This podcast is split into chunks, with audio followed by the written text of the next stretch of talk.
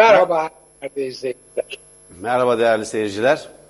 Değerli izleyiciler, bugünün en önemli olayı dünden tabii gelen e, Aytaç Yalman olayı bir. Aytaç Yalman'a koronavirüs teşhisinin geç konması yani vefatından sonra konması bir.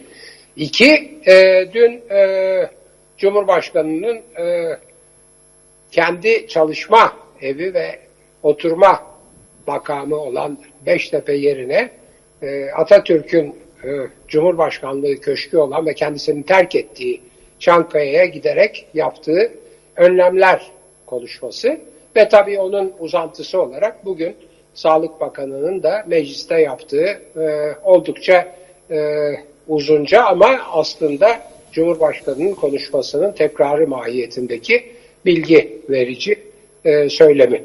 Şimdi buraya sırayla bakarsak e, Aytaç Yalman olayı bir e, başka gerçeği işaret ediyor. Şimdi bir defa e, hemen söyleyeyim Aytaç Yalman olayını kamu, kamuoyuna yansıtan e, çok e, değerli bir e, gazeteci arkadaşımızdır. E, bir e, e, önemli bir kuruluşun Ankara temsilcisidir. E, bunun e, verdiği habere karşılık başka gene çok saygın bazı gazeteci arkadaşlarım bilhassa isimleri kullanmıyorum. Pek isim söylemekten hoşlanmıyorum çünkü şimdi burada olumsuz bir şey söyleyeceğim. Bu arkadaşımız ki e, gerçek ve doğru haber vermekle ünlü olan ve özellikle e, e, emniyet e, güçlerinden, polisten, e, efendim MİT'ten, e, derin devletten filan da ciddi istihbarat ve hep doğru istihbarat alan ve verdiği bütün bilgiler doğru çıkan arkadaşımız bu bilgileri paylaştıktan sonra çok e, ünlü başka bazı gazetecilerimiz üstelik de muhalif kanallarda e, bu bilginin yanlış olduğunu iddia ettiler. İnsanların gözüne baka baka ve üstelik de ben aileyle konuştum eşi ve kardeşiyle filan diyerek halbuki o sırada eşinin ve kardeşinin de rahmetlinin e, Kara Kuvvetleri Komutanı'dır, e, eski emekli. E, koronavirüs dolayısıyla e, gözlem altında olduğunu da belirtmişti ilk haberi veren arkadaşımız. Şimdi bu işin medya tarafı fakat işin başka sağlıkla ilgili bir tarafı var. Bugün Sağlık Bakanı'nın pencere kapı filan diye bir şekilde böyle virüsün penceresi işte gözüküyor gözükmüyor kit bilmem bunu görüyor görmüyor dediği olay aslında kitlerin güvenilirliğiyle ilgili bir olay. Daha da açık söyleyelim. Gene Tele1'i kutluyorum. Bugün ilk ana haberde, 7'deki ana haberde e, konuk aldığı kit, e, yani test kiti, e, koronavirüs var mı yok mu diye insanları test eden kitlerin üreticisi olan hanımefendinin söylediği gibi kitlerin bir hassasiyet, bir e, ciddiyet meselesi var. Yani e, siz e, hani ucuz etin yahnisi e, e, yavan olur derler. E, onun gibi eğer siz e, bu konuda yani e, test kitleri konusunda yeterli özeni göstermez, işi ucuza kapatmaya kalkarsanız e, bütün testleriniz size negatif sonuç verir. Yani hastalık yok sonucu verir. Ki ilk dönemde Türkiye'de yapılan testlerle ilgili çok önemli böyle bir iddia var. İddia diyorum. E, artık zaten üstünden zaman da geçti. E, çünkü başka bir iddia daha var, başka bir haber daha var.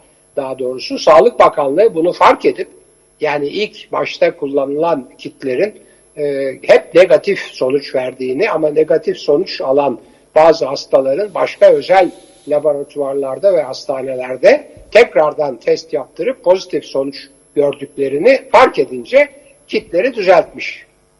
Benim e, e, aldığım duyumlar, bilgiler ki ben öyle gizli haber filan kullanan bir adam değilim. Bunlar hep uzmanların e, e, legal, e, meşru örgütlerin temsilcilerinin veya uzmanların görüşleridir. Yani kit, kit olayı nihayet çözülebilmiş ama bu arada e, Allah rahmet eylesin Aytaç Alman'ın vefatı saklanılmaya, gizlenilmeye çalışılmış ama orada da gene bir değerli doktorumuzun, hastane sorumlusunun e, ciddi bir e, açıklaması var. O e, meslek namusu adına e, Yalman'ın koronavirüsten dolayı e, vefat ettiğini söylüyor. Kendisini kutluyorum. As ahlakından dolayı. Yani Değerli izleyiciler, ben de söylediğim bir şey var. Kriz zamanlarında insanların kimlikleri, kişilikleri, ahlakları ortaya çıkar. Kriz zamanlarında ortaya çıkar. Bu bu koronavirüs krizi sırasında başta politikacıların, bizi bütün yöneten insanların, uzmanların, bürokratların, teknokratların ve halkın benim gibi, sizin gibi e, bu işlerden etkilenen, bu işlere dışarıdan bakan ama bu işlerin e, son derece e, üzdüğü, sıkıntıya soktuğu insanların tavır ve davranışları kriz zamanlarında onların kişiliklerini ortaya koyar. Politikacıların, yöneticilerin özellikle ve uzmanların. Onun için diyorum ki sağlıkla ve haysiyetle atlatın. Bu dönemi sağlığınızı ve haysiyetinizi koruyarak atlatın diyorum. Çok insanın boşuna gitti çünkü işte meşhur George Orwell'ın lafı e, bir yalan döneminde gerçekleri söylemek en büyük devrimciliktir diyor filan. Şimdi Aytaç Yalman olayı bu ama burada hem medyanın e, gerçekçiliği, devrimciliği veya gerçekçiliği ya yani gerçek haber vermeyi devrimcilik olarak niteliyorum. E, ahlaklılığı, ahlaklılığı önemli. Hem de kitlerin yetersizliği. Bu konuyu böyle geçtikten sonra e, şeye gelmeyeceğim. Onu uzatmayayım diye açılış konuşmasını Sayın Yanardağ e, sözü verdikten sonra ondan tekrar aldıktan sonra önlemler hakkında yorum yapacağım. Ama şimdi üzerinde durmak istediğim ikinci çok önemli bir konu var. Risk grupları. Değerli izleyiciler en baştan beri ben kendimin de en önemli risk gruplarından biri oldu, birinin içinde olduğumu söylüyorum. Çünkü iki ayrı gruptan birden e, giriyorum ben o riske. Hem yaşımdan dolayı hem akciğer e, kronik hastası olmamdan dolayı. Fakat ben şu anda e, bir cennette yaşıyorum. Çünkü kendimi eve kapatma ve e, yani işte buna tecrit mi diyeceksiniz, karantina mı diyeceksiniz, ne derseniz deyin. Bu e, duruma sokma olanağım var. Bu programı da gördüğünüz gibi Skype'tan yapıyorum. Yazılarımı da evden yazıyorum. Dışarıda çıkmıyorum. Kimseyle temasla etmiyorum. Bu lükse sahibim. Bu lüks benim için. Büyük bir lüks. Gene kapar mıyım bilmiyorum. Yani başka tabii temaslar oluyor falan ufak tefek. Ama başka risk grupları var ve bunların başında sevgili doktorlarımız olmak kaydıyla bütün sağlık personeli geliyor. Risk gruplarının başındaki en önemli insanlar sağlık personeli. Doktorlarımız, hemşirelerimiz, teknisyenlerimiz, bütün sağlık çalışanları. Onlara lütfen saygısızlık etmeyelim. Onlara hakaret etmeyelim. Onların laflarını dinleyelim. Onlar meslek ahlakıyla bizlerin hayatını kurtarmaya çalışıyorlar. Bu çerçevede bu gece saat 21'de alkış yapılacak sağlık personeline destek için. Avrupa'da da bu yapılıyor. İsviçre'de de böyle bir şey planlandı bildiğim kadar. Daha birçok ülkede var. Çünkü sağlık personeli en en en birinci e, hedef. Koronavirüsün en birinci hedefi. Bu bir. İki ve en önemli e, risk altında olanlar havaalanlarında çalışanlar. O havaalanlarında çalışan evlatlarımız yurt dışından gelişler kapandı ama o gelişlerle hala kapanmayan yerlerden gelenlere hizmet verenler nereden geldikleri e, kalkış kalkış e, ülkeleri veya şehirleri ne olursa olsun oraya nereden geldikleri bilinmediği için sürekli risk altındalar. Havaalanlarında çalışan evlatlarımıza çok çok özel koruma tedbirleri alınmalıdır diye düşünüyorum. İki, iki bankalar, eczaneler, bankalar, eczaneler, marketler, süpermarketler. Buralarda çalışan evlatlarımız, kasiyerlerimiz, eczacılarımız, banka memurlarımız hepsi her an en çok virüs taşıyan parayla temasta, insanla temasta ve bizim millet de işte e, çok güzel bir gene haber yapmıştı. Tele1'i kutlarım. Bu camide toplu namaz kılmak isteyenlerin e, isyanıyla ilgili. Yani bizim millet öyle e, pek e, e, e, önünde görmediği, gözüyle görmediği, kendisini ezmek üzere gelen kamyon gibi fark etmediği gözüyle ve kulağıyla tehlikeleri pek anlamıyor. Dolayısıyla bu evlatlarımız yani eczacılarımız, efendim işçilerimiz her her türlü işçilerimiz ayrıca işe gidip gelmek zorunda olan ve toplu taşıma kullanan evlatlarımız. gençlerimiz, orta yaşlarımız, yaşlılarımız, çalışmak zorunda olanlar bunlara muhakkak e, bir özel tedbirler alınmalı. Ekonomik tedbirlere geleceğim ama yani ekonomik ve sağlık tedbirlerini eleştireceğim ve kendimin çok özel bir önerim var. E, onu açıklayacağım ama Merdan Bey konuştuktan sonra bu konuda yani bu evlatlarımızın korunması konusunda çok önemli tek bir noktaya işaret edeceğim. İş yerlerinin kapatılması özellikle kalabalık iş yerlerinin kapatılması çok doğru bir tercihtir. Fakat fakat işletmelerin karlarını arttırmak için değil veya uğrayacakları sıkıntıları, zararları telafi etmek için değil. Mutlaka kapatılan ve işçilerine izin veren iş yerleri bu izinlerini ücretli olarak vermelilerdir. Ve eğer devlet devletse ve gerçekten koronavirüsle halkını korumak için halkını korumak için savaş savaşıyorsa koronavirüsle işte kapanan ve işçilerine ücretli izin veren iş yerlerine devlet desteğini vermelidir. Öyle müteahhitlere ve bir daire satışlarına şunlara bunlara bilmem onlar onlar laf yani onlar millet gülüyor onlara. Eğer hakikaten halkını destekliyorsa, hakikaten insana değer veriyorsa, hakikaten sosyal devlet varsa ve koronavirüsle gerçek bir mücadele yapılacaksa iş yerlerinin özellikle kalabalık işçi çalıştıran iş yerlerinin kapatmalarını, işçilerine izin vermelerini ve bu izinlerin ücretli olmalarını ve bunu yapan iş yerlerine devlet desteği verileceğini ilan etmelidir. Evet sevgili Yanardağ benim açışta söyleyeceklerim bu kadar. Evet hocam siz e, genelde özetlediniz e, gündemde olanları. iki noktadan e, hareket etmek lazım. Çin'de bugün sıfır vaka var. Sıfır. Tek bir koronavirüslü hastaya rastlanmamış. Kocaman bir buçuk milyarlık Çin'de. Çin hastalığın çıktığının iddia edildiği, e, daha doğrusu e, hastalığın ortaya çıktığı değil de ilk bulunduğu yer olması nedeniyle hastalığın Çin kaynaklı olduğunun iddia edildiği ülkeydi. Ve Çin büyük bir disiplin ve kararlı bir çalışmayla bunu önledi. Ee, Çin'de önlenebildiğine göre yani bir buçuk milyarlık Çin'de önlenebildiğine göre eğer akılcı tedbirler alınabilirse dünyanın her yerinde önlenebilir.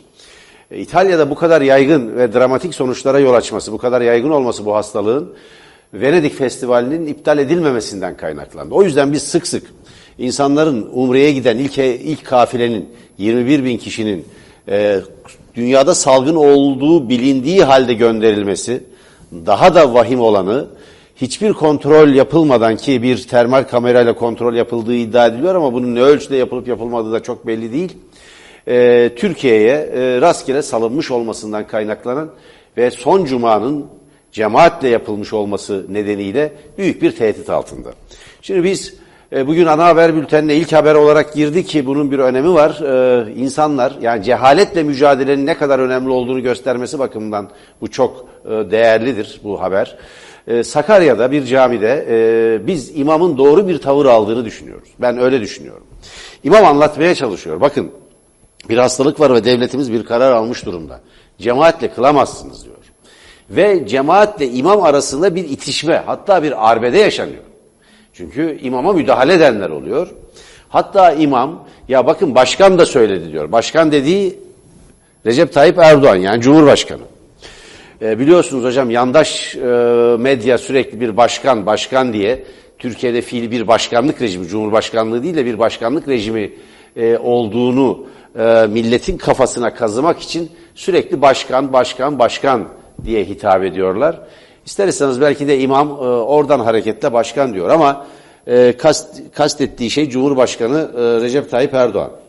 Ama Recep Tayyip Erdoğan kendi konuşmasında ve hükümet aldığı bu kararla cami personeliyle, imamlarla cemaati karşı karşıya getirmiş durumda. Bir takım tarikatlar, bir takım radikal dinci örgütlerin vatandaşları kışkırtıp bak camiler e, ibadet açık çünkü diyor ki bireysel olarak camiye gidebilir dedi Sayın Erdoğan. Kapat, kapalı demedi. Cemaatle kırılmasına, ara, kılınmasına ara verdik dedi Cuma ve e, diğer namazların, vakit namazlarının. Ama isteyen evinizde namaz kılın, öğle namazı kılın Cuma namazı yerine ama isteyen ferdi olarak camiye de gidebilir dedi. Şimdi o insanlar da geliyorlar. Diyorlar ki biz ferdi olarak geldik. Şimdi bugün biz e, ülkenin çeşitli yerlerinden camilerin içindeki fotoğrafları gösterdik, görüntüleri verdik, yayınladık. Ciddi kalabalıklar gidiyor oraya. Çünkü başka bir şey de şu, bir e, e, bilim ve akıldan, e, akılcılıktan kopulduğu için dincilik budur. Yani e, dilin siyasallaşması bu anlama gelir. Akıldan kopulduğu için e, bunun kendilerine dokunmayacağını, zarar vermeyeceğini, hatta bunun Müslümanlara işlemediğini, işlemeyeceğini, işliyorsa bile bunun bir kader olduğunu ve e, Tanrı'nın iradesine e, müdahale edilemeyeceğine dair bin bir türlü değerlendirme, bir e, ne diyelim fetva ve icazet veriliyor bazı e, kanaat önderleri tırnak içinde o çevrenin e, kanaat önderleri tarafından. Burada ne kadar büyük bir tutarsızlık yaşadığımız ortada. Net bir karar almalısınız, almalısınız. Futbolda da öyle oldu. Önce seyircisiz oynanacaklar, oynanacak dendi. Futbol Federasyonu Başkanı Nihat Özdemir kalktı dedi ki maçlar devam edecek, seyircisiz oynanacak. Sonra durumun vahim olduğu anlaşıldı. Çünkü e, diğer yandan e, biliyoruz ki yandaş e, bir e, iddia oynanacak.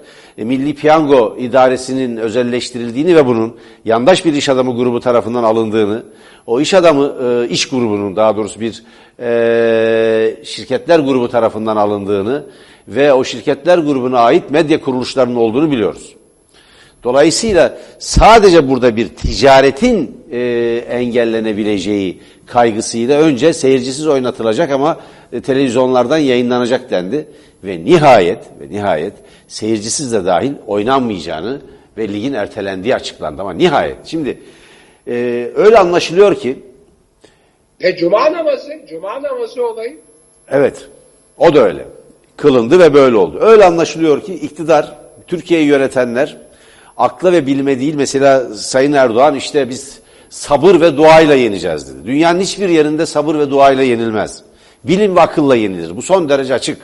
Son derece net. Yani e, bir tarikat e, liderinin e, sözleri, onun muskası bir kolonya kadar bile tesirli olamaz. Bir e, antiseptik losyon kadar tesirli olamaz. Bunu biliyoruz. Dolayısıyla aklı insanlar inandıkları biçimde dua etmeliler istiyorlarsa eğer ama aklı ve bilimi bir kenara bırakarak palyatif bir şekilde ve şark kurnazlığıyla bu iş yapılamaz.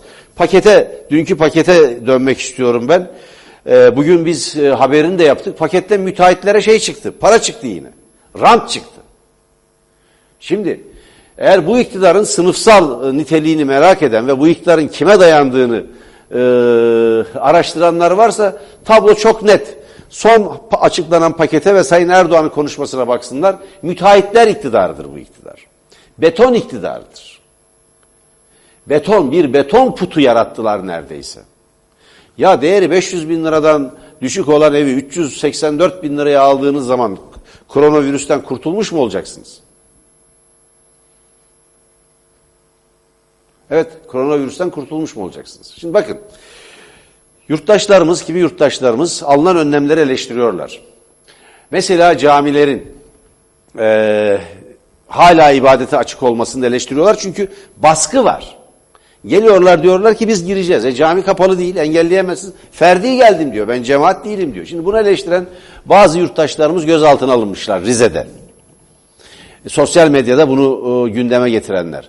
Valla ben hükümete bir şey tavsiye ediyorum. Madem gözaltına alınmakla bu iş çözülüyor, iş örtülüyor. Koronavirüsü gözaltına almalarını teklif ediyorum. Virüsü gözaltına alsınlar ve bu hastalıktan kurtulalım. Metot bu çünkü. Metot bu. Yani siz bu iktidarı eleştirdiğiniz zaman önlemlerinin yetersiz, yeterli olmadığını, akılcı ve bilimsel önlemler alınamadığını söylediğiniz zaman ya da bunu paylaştığınız takdirde gözaltına alınıyorsunuz. Yani gerekçe de ne? Toplumda korku ve panik yaratmak. Tabii, tabii. Gerekçe bu. Korku Hayır, ve panik şey yaratmak. De, yakında terör terör terör suçuna da katalog suçu olsun da hemen içeri atsınlar diye katalog suçlarına terör suçuna dahil ederler. Şimdi hocam ben teklif ediyorum. Sayın İçişleri Bakanı'na da, Sayın e, iktidar mensuplarına da, Sayın Erdoğan'a da emir versinler. Koronavirüsü yakalasın Türk polisi. Ve gözaltına alsın. Böylece sorun çözülür. Şimdi, şimdi bu kafayla koronavirüsle mücadele etmek mesele gerçekten. Ee, bunun yanı sıra, şimdi Sağlık Bakanı'nın e, ve bilim kurulunun, oluşturulan bilim kurulunu ben önemsiyorum. Doğru bir karardır mesela bilim kurulu oluşturulması. Evet işte o kurulun, o kurulun inisiyatifine bırakılmalıdır. Siyasal ve ideolojik ön yargılarına gerçek ve hayat feda edilmemelidir.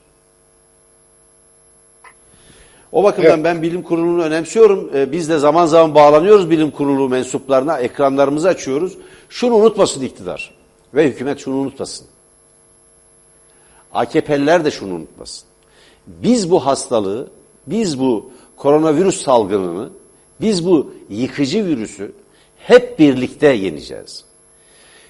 İnsanları parçalayarak, ötekileştirerek, kutuplaştırarak, eleştiren herkesi düşmanlaştırarak bununla mücadele edemeyiz.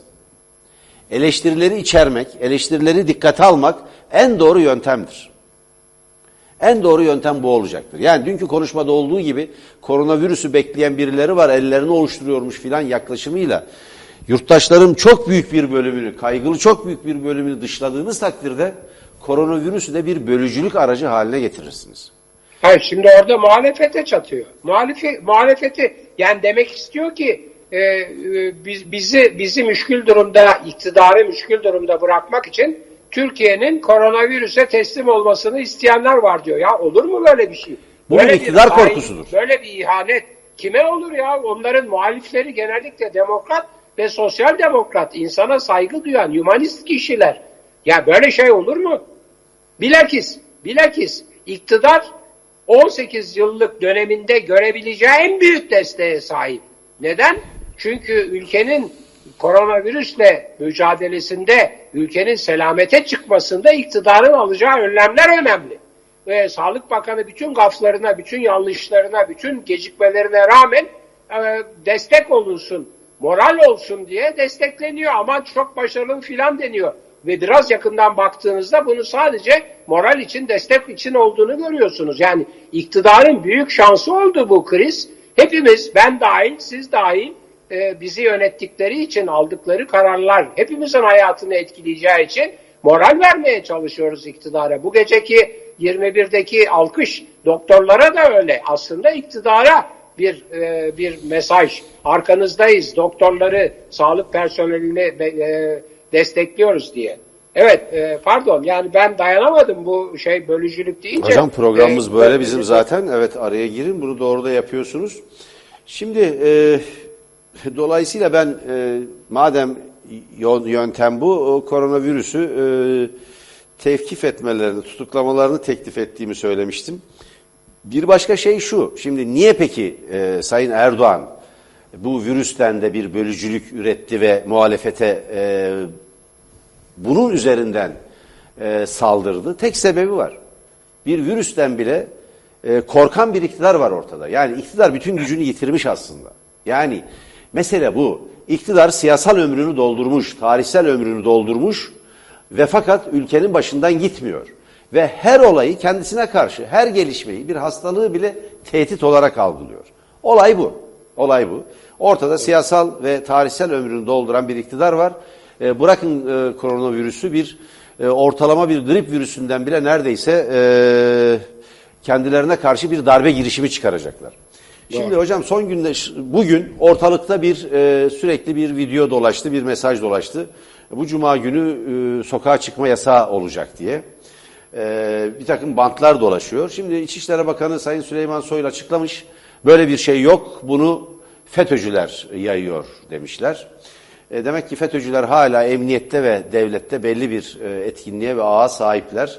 E, doğrusunu isterseniz ben buna sevindim. Çünkü sokağa çıkma yasağı e, koronavirüsle mücadele için e, son yöntemdir. Eğer siz ki bunu da belirttik haberlerimizde e, test kitlerini e, belli sağlık merkezlerine ulaştırır ve şüpheli bütün yurttaşları taramadan geçirirseniz ve bunu belli bir periyot içinde yapar ve tıpkı Çin'in yaptığı gibi dikkatli ve disiplinli önlemler alırsanız bunu yenebilirsiniz. O yüzden ben sokağa çıkma yasağı söylentilerinin altında bir şey olduğunu düşündüm çıkar çıkmaz. Hiçbir zaman güvenmedim, inanmadım. Ee, ama belli yerlere verilmiş, muhtarlara bilgi verilmiş, işte e, belli iş yerlerine yazışma gönderilmiş, mesaj gönderilmiş filan. Demek ki bir merkez var çalışıyor. Sokağa çıkma yasağı söylentisinden ne umduklarını bilmiyorum ama Fethül, Fethullahçı terör örgütü, Fethullahçı çete bir girişimde bulunuyorsa onun arkasında bir hainlik var demektir. Ben İçişleri Bakanı e, Soylu'nun açıklamasının bu bakımdan önemli olduğunu ve bütün yurttaşlarımızın sokağa çıkma yasağı gelecek diye bir paniğe kapılıp marketlere filan hücum etmemesi gerektiğini düşünüyorum. Çünkü herkes bu söylentiler üzerine bugün marketlere, işte eczanelere, alışveriş merkezlerine koşmaya çalışmış. Bunu tehlikeli buluyorum. Süleyman Soylu'nun bu açıklamasını da bir son dakika gelişmesi olarak verelim. Evet, çok haklısınız. Şimdi ben tabii siz çok iyi biliyorsunuz baştan beri sokağa çıkma yasağının e, e, çok e, doğru bir önlem olmadığı konusunda kararlı bir biçimde düşünce üretiyorum. Çünkü tam tersi e, bilakis e, insanları sokağa çıkmaktan men ettiğiniz takdirde hastalıkla mücadeleyi zorlaştırıyorsunuz. Çünkü e, sokağa çıkma yasağının uygulanması için kullanacağınız insanlar bir defa sokaklarda olacak. Polisi, jandarması, şusu busu. Ayrıca insanların doğal günlük ihtiyaçları, hastaların hastanelere gitmesi vesaire yani hastalıkla mücadele güçleşir sokağa çıkma yasağında ve onun uygulanması çok zor bir şeydir. Ayrıca eğer kendi iktidarlarının yıpranmasını istemiyorlarsa insanları evlerine sokağa çıkma yasağı ilan ederek kapatmanın çok yanlış bir şey olduğunu da bu iktidarı hatırlatmak isterim. Şimdi izninizle ben çok kısa olarak bu dün açıklanan ve bugün Sağlık Bakanı'nın da tekrarladığı önlemler üzerinde durmak istiyorum. Önce e, ilk açış konuşmamda söylediğim ve sizin vurguladığınız müteahhitler e, iktidarı, müteahhitlerden yana, sermayeden yana iktidar diye vurguladığınız önlemlerin e, çok önemli bir eksikliğine yani çalışanlara yani halkın çok büyük bir kısmına hiçbir şey getirmediğini ifade etmek isterim ekonomik olarak. Yani evet, dün, ekonomik ve dün onun altını çizdik hocam evet. Evet, ha bravo. Tabii ekonomik ve mali önlemler pek çok e, önlem sayıldı. Hiçbiri işsizliği önleyici veya işsizliği önleyenlere destek verici bir şey değil. Ayrıca şöyle bir şey var. Şimdi biraz iktisat yalamış olanlar, biraz iktisat bilenler, okumuş olanlar bilirler ki bir ekonominin durgunluğa girmesi talep düşüklüğünden ve bir ekonominin canlanması talebin canlanmasından kaynaklanır. Dolayısıyla siz eğer işsizliği e, önleyecek tedbirler almıyorsanız ve e, insanların gelirlerinin son derece azalmasına yönelik bir krize bu gelirleri arttırıcı önlem almadan seyirci kalıyorsanız, sadece sermayeye destek veren önlemler alıyorsanız o ekonomi batar kardeşim. Yani sizin ilk yapacağınız şey eğer ekonomiyi canlandırmak istiyorsanız veya durgunluğu önlemek istiyorsanız halkın genel genel harcama kapasitesine destek vermektir. Bu da neyle olur? İşsizliği önlemekle olur. Neyle olur? Bu koronavirüsle mücadele ederken izin vereceğiniz emekçilere ücretlerini ödemekle olur. Hocam Ayrıca, dün söyledik bir teklif de yaptık. Kaynağı var. Kaynağı dün belirttim burada 18 dakikada da. İşsizlik fonu. Evet. Evet. Ayrıca, Şimdi işsizlik sigortası var. var. Bu 57. hükümetin 57. hükümetin getirdiğidir. Bakın Ecevit hükümetidir 57. hükümet. İşsizlik fonundaki paralara çökmeye kalktılar o fondaki paraların ne kadarını alıp sağa solu kurtardılar, e, işte bir takım batık şirketleri kurtarıp müteahhitlere aktardılar bu bilinmiyor. Ama işsizlik sigortasının ancak yüzde onunun kullanıldığı o fonda ciddi bir paranın biriktiğini biliyoruz.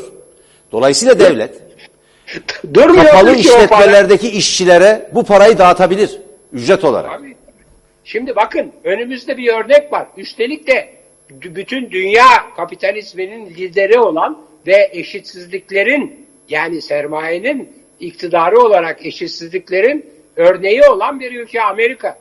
Ya Trump gibi bir adam aile başına bin dolar nakit para yardımı yapıyor. Sırf bu benim dediğim için. Yani birazcık iktisat bilen, birazcık maliye bilen, ekonomik sıkıntıları nasıl aşacağını birazcık yani aklı olan azıcık azıcık mürekkep yalamış olan bunu derhal görür. Şimdi siz genel işçilerin e, e, ücretsiz izne çıkarılmasına ses çıkarmazsanız, ücretli izinlere destek vermezseniz, müteahhitlere ev satışı bilmem ne diye de olmaz. Şimdi bu, bu işin ekonomi tarafı. Asıl ben başka bir şey söylemek istiyorum. Maalesef sağlık konusunda ben hükümetin e, çok e, ciddi önlemler aldığı kanısında değilim. Dün baktığımızda iki tane yeni önlem çıktı. Birisi 65 yaşın üstündekilere maske ve kolonya e, yardımı. Öbürü de 75 yaşın üstündekiler. 65'ten sonra 10 yaş daha 75 yaşın üstündekiler isterlerse emekli maaşlarının evlerinde ödeneceği meselesi. Şimdi bunun dışında başka bir şey görünmüyor. Yani bir takım yuvarlak laflar var.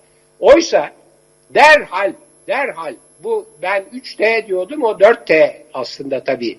Temizlik, e, test, tecrit ve tedavi. E, WHO'nun yani Dünya Sağlık Teşkilatı'nın da önerisi bu. Şimdi önerim şu ve çok net yarına bunu da yazdım. Derhal ama derhal bilim kurulunun koordinasyonunda ki o doğru bir şey siz de onu söylediniz. Bilim kurulunun koordinasyonunda Dünya Sağlık Teşkilatı ile danışmanlık Dünya Sağlık Teşkilatı'ndan danışmanlık hizmeti alınarak bütün teknokratlar, bürokratlar ve muhalefet partileriyle danışılarak ve esas tabi başta Türk Tabipler Birliği, efendim Türk Eczacılar Birliği, Hemşireler Birliği vesaire gibi meslek kuruluşlarını da dahil ederek açıkça söylüyorum bir milli seferberlik planı hazırlanmalıdır. Milli seferberlik planı.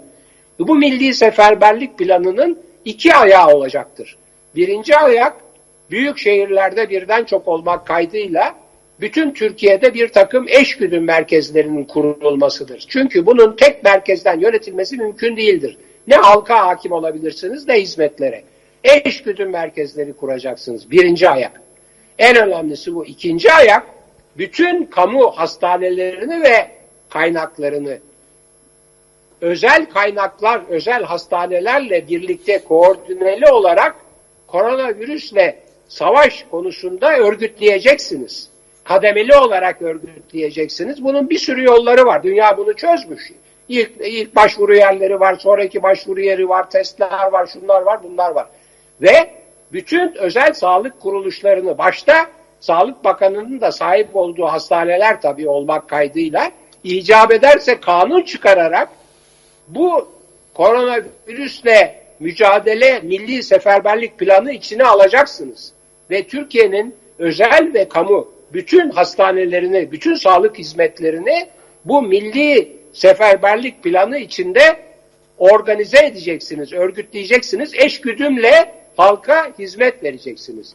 Bunun altında pek çok önlem olabilir. Ama önce ve önce Dünya Sağlık Teşkilatı ve Bilim Kurulu'nun yönetiminde, koordinasyonunda bütün e, meslek kuruluşlarıyla ve muhalefet partilerinin ilgili uzmanlarıyla da danışarak elbette kendi bürokrat ve teknokratlarıyla ve politikacı yöneticileriyle bir milli seferberlik planı hazırlanmalıdır. Gerekirse bunun için kanun da çıkarılmalıdır. Bırakın bu yasak masak, sokağa çıkma yasağı filan bunlar abuk sabuk şeyler. Bunlar bunlarla mücadele edilmez. Bunlar hastalığı daha çok berbat eder. Evet hocam süremiz doldu. Değerli seyirciler ben Murat Ağrel'in mektubunu okuyacağını söylemiştim okuyacağımı ama e, yarın artık o bir zaman yaratalım. E, herkese çok selamları var sağlığı e, yerinde ve fakat e, tutuklanma sürecinin e, aşamalarını aktarmış. Koronavirüs bize Türkiye'de e, antidemokratik uygulamaları, faşizan e, ve gerici baskıları unutturmamalı. E, demokrasi mücadelesinin gerekliliğini hele hiç unutturmamalı. Çok açık ki gazeteci arkadaşlarımız Barış Terkoğlu, Barış Pehlivan, Hülya Kılınç ve Murat Ağarel tutuklandılar bu süreçte. Ee, gerçekleri söylemek ve halka gerçek ve doğru bilgiyi vermek o bakımdan son derece önemli. Yarın ben e, Murat Ağarel'in mektubunu okuyacağım. Hoşçakalın. Yarın görüşmek üzere değerli izleyiciler. Haysiyetinizi ve sağlığınızı koruyun.